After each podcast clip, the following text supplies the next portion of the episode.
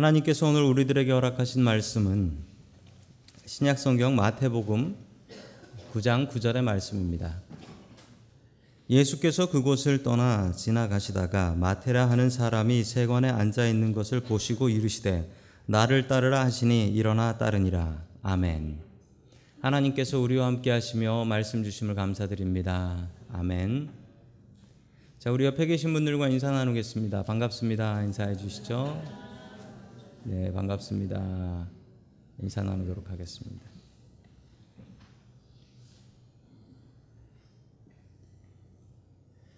그 1924년 그 개벽지에 실렸던 단편 소설 한 편이 있습니다. 이 현진건의 운수 좋은 날이라는 소설입니다. 이 소설에 보면 가난한 인력거꾼 김첨지라는 사람이 나옵니다. 김첨지의 아내는 한 달 전부터 병에 걸려서 들어 누워 있습니다. 약값이 없어서 병원도 못 가고 약도 사 먹이지 못하고 있었습니다. 아내는 설렁탕을 참 좋아했죠. 어느 날 일을 하러 나가는데 아내가 일 나가는 남편에게 오늘 일 안 나가면 안 돼, 이렇게 이야기를 합니다. 그러나 김첨지는 내가 돈 안 벌면 어떻게 먹고 사나 라는 마음으로 자리를 박차고 일어나서 일을 하러 나갑니다.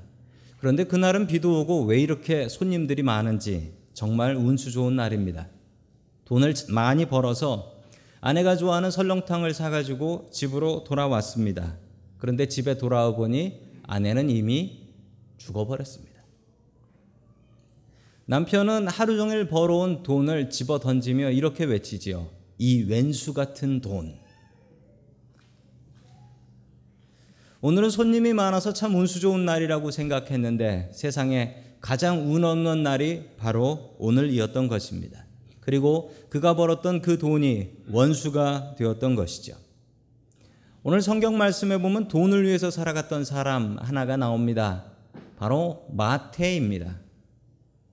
돈을 위해서 살아갔던 마태는 예수님을 만나고 어떻게 변했을까요? 또한 우리는 예수님을 만난 뒤 어떤 인생을 살아가야 할까요?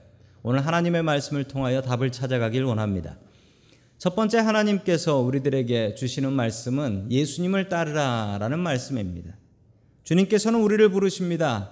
부르시는 주님의 부르심에 따라 우리는 주님을 따라가야 합니다. 마태복음 9장 9절의 말씀을 같이 읽습니다. 시작.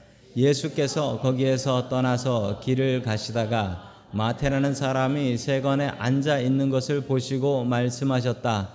나를 따라오너라. 그는 일어나서 예수를 따라갔다. 아멘.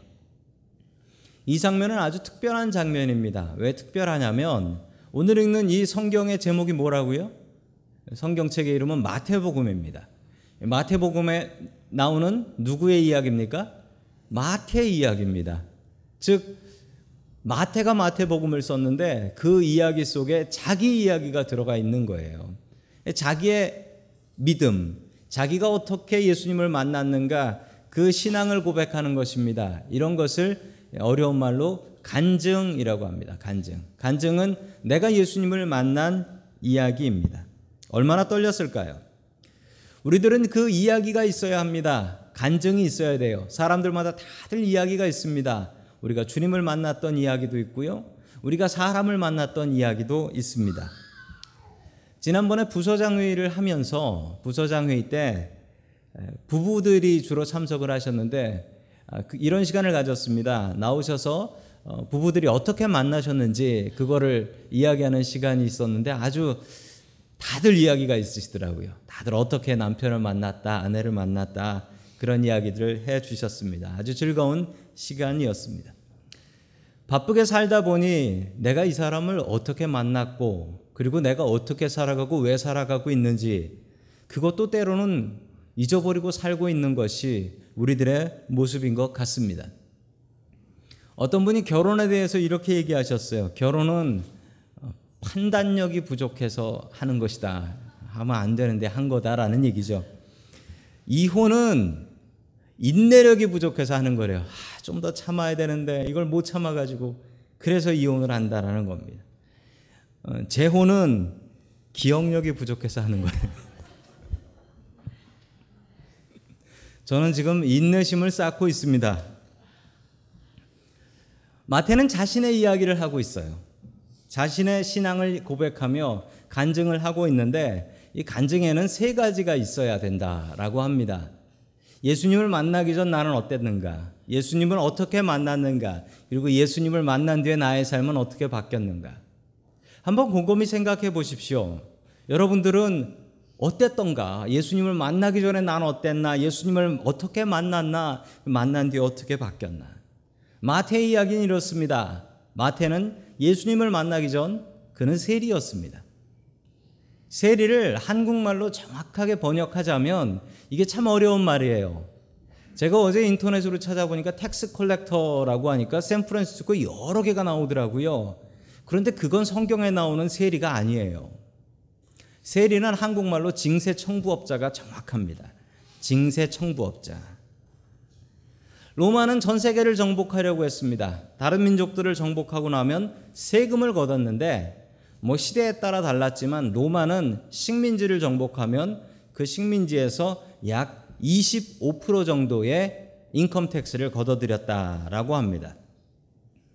로마는 이런 식으로 나라를 넓혀갔고 그리고 세금을 걷어서 로마 시민이면 거저 놀고 먹고 살 수 있는 나라를 만들 수 있었던 것이죠. 그러나 문제는 세금을 걷어야 되는데 저 사람이 얼마를 벌었는지 알 수가 없다는 겁니다. 일단 말이 통하지 않아요. 로마 말을 쓰지 않는 나라에서 어떻게 세금을 걷어낼 수 있겠습니까? 그래서 로마는 이런 제도를 사용했습니다. 세리. 세리가 누구냐면 그 식민지 백성이에요. 그 사람들 중에 내가 세금을 걷을 것인데 이 마을에서 100이라는 세금을 걷을 것이다. 그러면 이 세금을 거둘 수 있는 사람이 공개 입찰 비딩을 하는 거예요. 비딩을 합니다.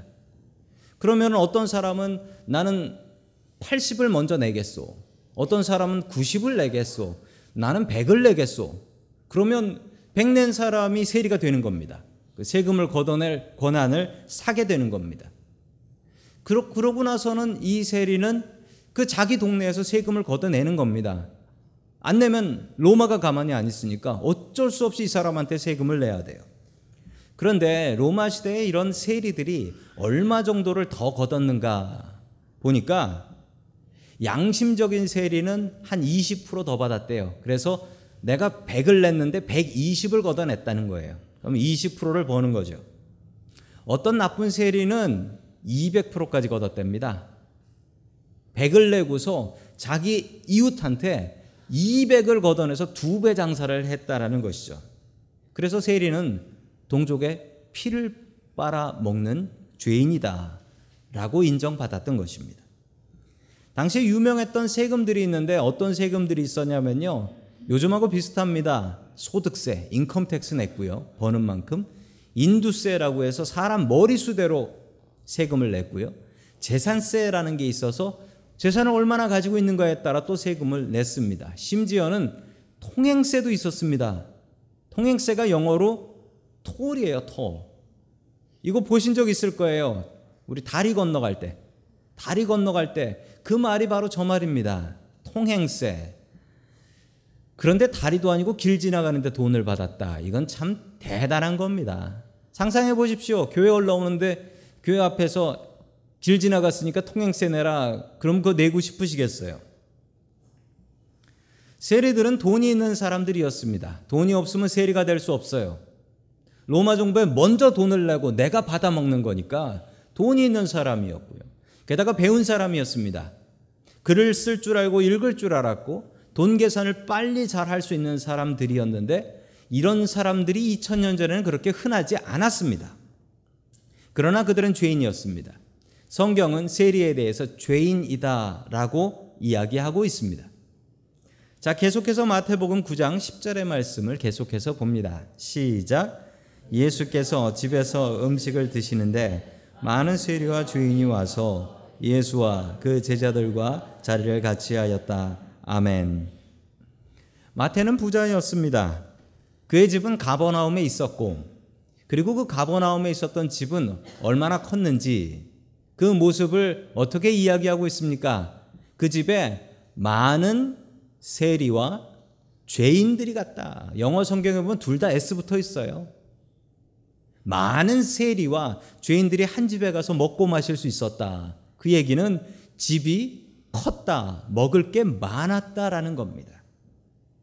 마태는 부자였습니다. 그가 부자였던 것은 원래 부자였고 세리를 하면서 동족들의 돈을 긁어 모아서 이렇게 부자가 되었던 것이지요.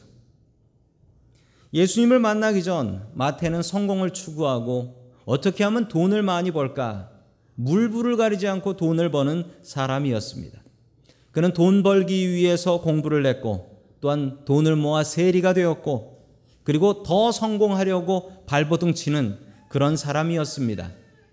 그의 인생의 가장 큰 목표 하나는 돈을 버는 것이었습니다. 우리 아까 읽었던 마태복음 9장 9절의 말씀을 다시 한번 봅니다. 시작. 예수께서 거기서 떠나서 길을 가시다가 마태라는 사람이 세관에 앉아있는 것을 보시고 말씀하셨다. 나를 따라오너라. 그는 일어나서 예수를 따라갔다. 아멘. 그랬던 마태가 예수님을 만납니다. 간증의 두 번째죠. 예수님을 만났습니다. 어떻게 만났습니까? 그가 세관에서 열심히 일을 하며 돈 버는 재미, 그 돈 버는 재미에 푹 빠져 있을 그때 예수님께서 찾아오셨습니다. 그리고 이렇게 말씀하셨죠. 나를 따라오너라. 어떻게 이 자리에 왔습니까? 그는 이 돈 되는 가버나움의 세관, 이 가버나움은 세금 걷기 정말 좋은 곳이었습니다.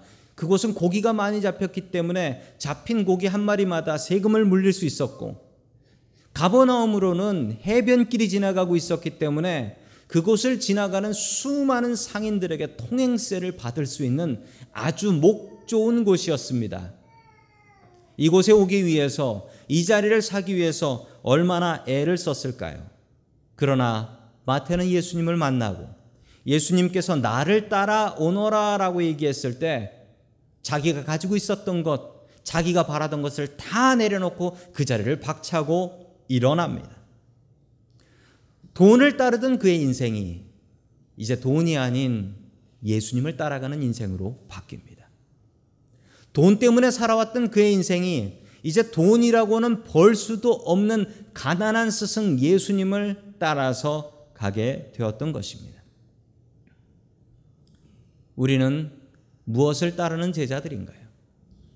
화면에 보면 그림 하나가 나오는데 예수님께서 마태를 부르셨을 때 그 모습을 어떤 분이 상상력으로 그림을 그렸습니다. 예수님께서 나를 따르라 라고 하니까 마태가 너무 놀라서 나 말입니까? 세관에서 일하던 마태의 모습을 잘 표현한 그림인 것 같습니다. 우리는 무엇의 제자인가요? 우리는 무엇을 따르고 있는 사람들인가요? 세상을 살면서 돈은 꼭 필요합니다. 목사인 저에게도 돈은 필요합니다. 그렇지만 오늘 주시는 주님의 말씀은 돈을 따라가는 사람이 되지 말라는 거예요. 먼저 그의 나라와 그의 의를 구하면 이 모든 것을 더하여 주신다. 돈을 따라가는 삶이 아니라 돈이 따라오게 하는 삶을 살아야 한다라는 것입니다. 그러기 위해서는 내가 먼저 주님의 일을 앞장서서 하게 되면 주님께서 이 모든 것 더하여 주신다 약속하고 계십니다. 우리는 무엇을 따라가는 사람들인가요? 나는 지금 어떤 욕심을 쫓아서 살아가고 있나요? 그런 우리들에게 예수님께서는 이렇게 말씀하십니다. 나를 따라오너라. 그 길은 주님께서 같이 걸어가시는 복된 길입니다. 주님께서 부르실 때 나의 욕심을 내려놓고 주님을 따라갈 수 있기를 주의 이름으로 간절히 축원합니다. 아멘. 두 번째, 마지막으로 하나님께서 우리들에게 주시는 말씀은 예배보다 긍휼이 중요하다라는 말씀입니다. 예배보다 긍휼이 중요하다. 먹고 사는 일은 참 중요합니다. 그리고 밥 먹는 것 참 중요합니다.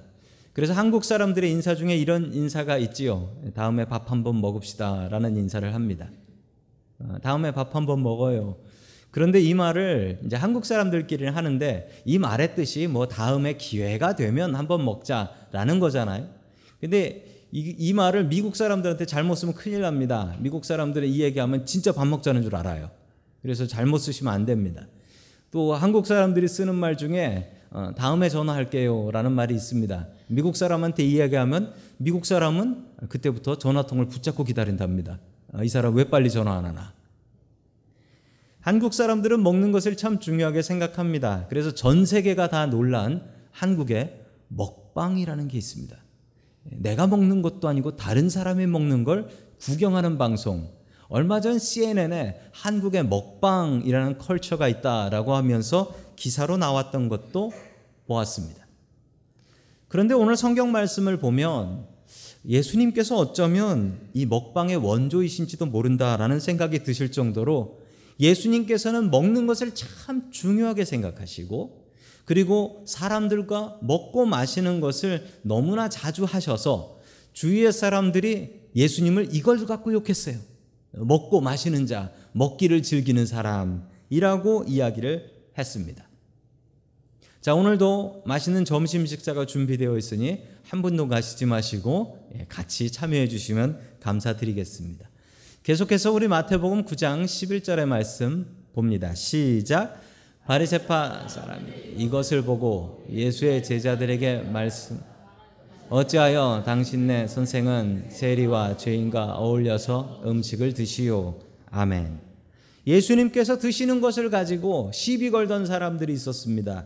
이 바리새파 사람들이었습니다. 세리네 집에 가서 밥을 먹는다. 이건 의심이 가는 거예요. 세리하고 친해서 뭐 하시려고요? 세리하고 친해지면 세리가 세금을 깎아주든지 넌 세금 빼줄게. 이렇게 된다라는 겁니다. 그러면 그 사람이 안 낸 세금은 누가 냅니까? 다른 사람이 내는 거지요. 그래서 세리하고 친하면 안 되는 겁니다. 세리는 죄인이었기 때문에 그 죄인의 집에 가면 그 사람도 더러워진다. 아니, 말씀을 가르치는 랍비라는 사람이 세리하고 친하고서 그러고 나서 말씀 전하면 그게 은혜가 되는가? 바리새파 사람들은 예수님의 제자들에 와서 이렇게 따졌습니다. 이 말씀을 예수님께서 들으셨습니다. 그리고 이렇게 답변하셨습니다. 12절 말씀입니다. 시작. 예수께서 그 말씀을 들으시고 말씀하셨다. 건강한 사람에게는 의사가 필요하지 않으나 병든 사람에게는 필요하다. 아멘. 예수님을 필요로 하는 사람들은 건강한 사람이 아니라 병든 사람, 그리고 의인이 아니라 죄인이라는 것입니다. 우리가 스스로 나는 의인이다, 의롭다라고 생각할 때 예수님은 필요 없습니다. 그러나 우리가 스스로를 죄인이라고 생각할 때 우리를 구속해 주실 구세주 예수님이 필요하신 것입니다. 그런데 제가 곰곰이 생각해 보면서 예수님의 제자들 중에는 별이 별 사람이 다 있었는데 아니 왜 하필이면 예수님께서는 이 세리를 제자로 뽑으셨을까? 세리는 죄인이기 때문에 예수님의 제자 중에 이 세리가 있었다라는 것만으로도 사람들한테 욕을 먹을 수 있습니다. 저 죄인들의 그룹이다. 예수 제자 중에는 세리가 있다라는 얘기를 들을 텐데 12명이 차지 않아서 채워주신 걸까요? 그렇지 않습니다. 예수님의 제자 하려고 했던 사람들은 상당히 많이 있었던 것 같습니다. 그중에 예수님께서 뽑으신 거예요. 여기에 중요한 메시지가 있습니다. 예수님께서는 정말 말도 안 되는 다양한 사람들을 제자로 뽑으셨습니다. 그 사람들을 제자로 뽑으면 편해서가 아니라 정말 다양한 사람들을 뽑아서 하나 되게 하셨습니다. 예수님의 제자 중에 세리가 있었죠. 반대로 예수님의 제자 중에는 열심당원이 있었습니다. 젤롯이라고 하는, 이 둘은 원수예요. 길에서 만나면 이 열심당원이라는 사람들을 짧은 칼을 들고 다녔어요. 그 칼로 찔러버릴 수 있습니다. 그런데 이 둘을 한 그룹으로 묶어서 제자를 만들면 무슨 일이 벌어질까요? 맨날 싸움 나는 겁니다. 맨날 싸움 나는 거예요. 그런데 예수님께서는 왜 이 골칫덩어리를 하나로 묶으셨을까요?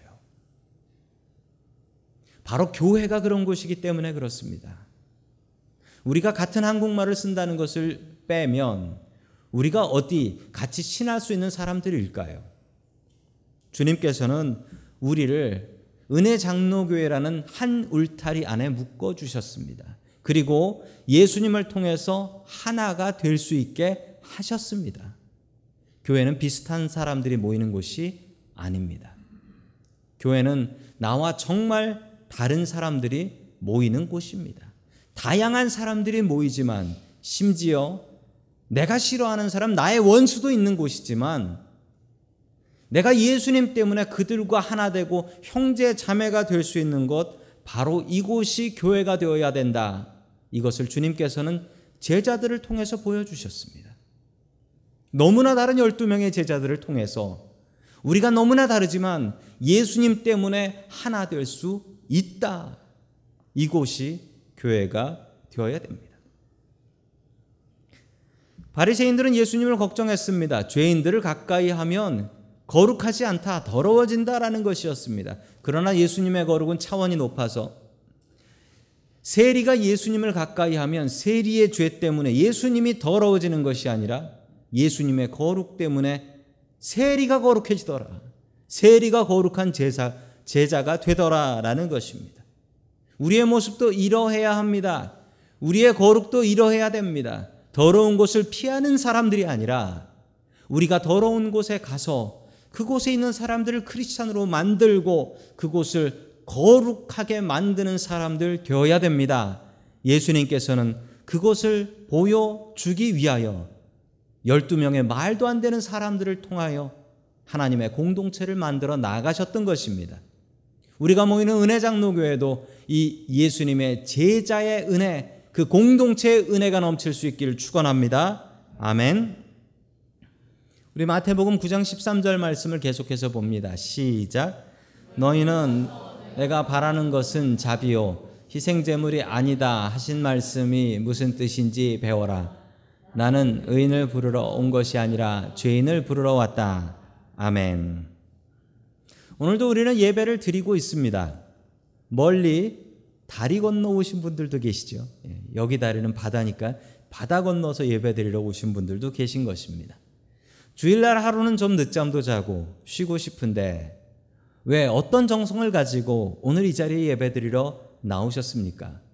예배를 나오신 목적들이 무엇입니까? 어떤 분은 가야 되니까 오신 분들도 계시고 어떤 분은 오늘 밥 먹으러 가야 된다라고 오신 분들도 계십니까? 또 어떤 분은 내가 가서 사람을 만나야 되니까 왔다라는 분도 계실 줄로 믿습니다. 이러한 목적들로 오신 것은 잘하신 겁니다. 그러나 그 목적을 하나님으로 바꿔야 됩니다. 예배를 바른 목적으로 나와야 되는데 그 예배에 나오는 아주 중요한 목적 중에 하나를 예수님께서 말씀하셨어요.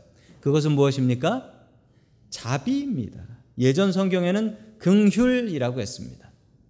이 말의 뜻은 무엇인가요? 이 말의 뜻은 불쌍히 여기는 것입니다. 불쌍히 여기는 마음, 이 마음이 있어야 한다. 이게 무슨 말씀이냐면요, 주님께서 죽을 수밖에 없었던 이 죄인을 불쌍히 여겨주셨기 때문에 나도 다른 사람들을 불쌍히 여겨야 한다. 그 마음입니다. 예배에 나오는 가장 나쁜 마음은 나는 의로운 사람이다라는 것입니다. 나는 교회에 나오지 않는 다른 사람보다는 최소한 의롭다. 이 마음으로 나오시는 거예요. 이건 정말 틀린 마음입니다. 예배에 나온 여러분들, 이 마음을 품으십시오. 긍휼의 마음입니다. 자비의 마음입니다. 하나님께서 나를 용서하셨듯이 나도 다른 사람들 용서하며 살아야 된다. 이 마음이 예배에 분명히 있어야 됩니다. 혹시 여러분들의 마음 속에 지금 용서 못하는 분이 계시다면 그분을 향한 긍휼의 마음을 품으십시오. 용서의 마음을 품으십시오. 그게 바로 오늘 예배의 마음이어야 합니다. 코리 텐붐이라는 여자분이 계십니다. 이분은 1892년에 네덜란드의 암스테르담에서 태어나셨습니다. 1983년까지 사셨던 분인데 2차 세계대전을 겪던 중 독일이 네덜란드를 침략을 했습니다. 그리고 유대인들을 잡아서 수용소에 넣기 시작하고 죽이기 시작했습니다. 독실한 크리스찬이었던 이 코린의 가족은 부모님께서 유대인들을 살려야 된다라는 마음으로 집에 방이 있는데 그 커다란 방에 벽돌로 다시 그 안에 몰래 들어갈 수 있는 방을 만드셨습니다. 그리고 거기에다가 유대인 가족을 숨겨 주었습니다. 그러나 이 소문이 동네 사람들한테 퍼지고, 그리고 동네 사람들이 독일 비밀경찰, 게슈타포라고 하죠. 게슈타포에게 고발을 했어요.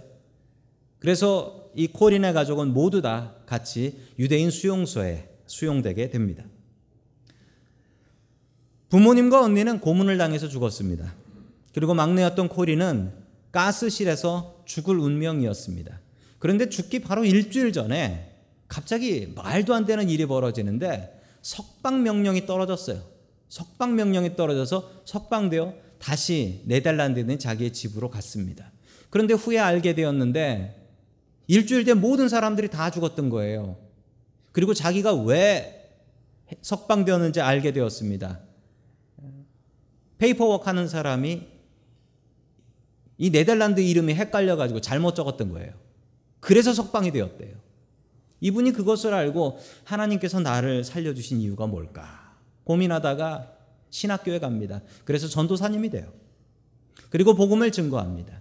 어느 날 예배를 드리고 있는데 하나님께서 이 코리에게 이렇게 말씀해 주셨습니다. 지금 전쟁이 끝나고 독일이 슬퍼하고 있다. 너는 독일의 상처를 치료해야 된다. 독일에 가서 복음을 전해라. 이 얘기를 듣고 코리는 하나님께 따지듯 다시 물었습니다. 하나님, 다른 것은 순종해도 저는 이거는 못하겠습니다. 제 마음에 상처가 너무 많습니다. 내 부모님 죽이고 그리고 내 언니도 죽인 독일 사람들에게 나는 가서 복음을 증거할 자신이 없습니다. 저는 못 가겠습니다. 이렇게 고민하고 근심하고 하나님과 씨름하다가 코리는 하나님의 명령에 순종해서 독일로 갑니다. 그리고 복음을 증거하는데 수많은 독일 사람들이 코리의 설교 말씀을 듣고 회개하고 하나님께로 돌아옵니다. 코리는 아마도 하나님께서 이 일을 위해서 나를 독일에 보내셨나 보다라고 생각하며 자부심을 가졌습니다. 그러나 어느 날 어느 교회에 가서 설교를 하고 부흥회를 마치고 설교를 끝내고 나와서 교인들 악수를 하는데 갑자기 그 속에 낯익은 얼굴, 절대로 잊을 수 없는 얼굴 하나가 보이는 겁니다. 바로 자기가 수용소에 있을 때 그 수용소에 있었던 최고 악질 간수였습니다. 그 간수가 자기에게 나타났는데 그 간수는 자기의 어머니와 언니를 강간한 놈이었습니다. 그놈이 코리에게 와서 이렇게 얘기했습니다. 오늘 말씀에 참 많은 은혜를 받았습니다. 저를 기억하시죠? 저를 용서해 주십시오. 그러나 코리는 절대로 그 사람을 용서할 수 없었습니다. 그때 주님께서 코리에게 이렇게 말씀하셨다고 합니다. 제가 그분의 설교 녹음된 것을 직접 들었는데 하나님께서 코리에게 이렇게 말씀하셨대요. 네가 이 사람을 용서하지 않으면 나도 너를 용서하지 않겠다.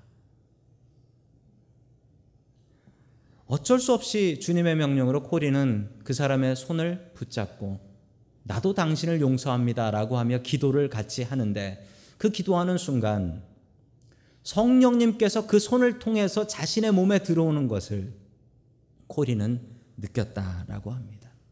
그리고 자신의 마음속에 있었던 그 수용소의 상처와 아픔들이 모두 다 사라져버리는 것을 그는 느낄 수 있었습니다.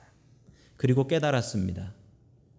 하나님께서 나를 독일에 보내신 이유는 나를 치료하기 위해서였구나.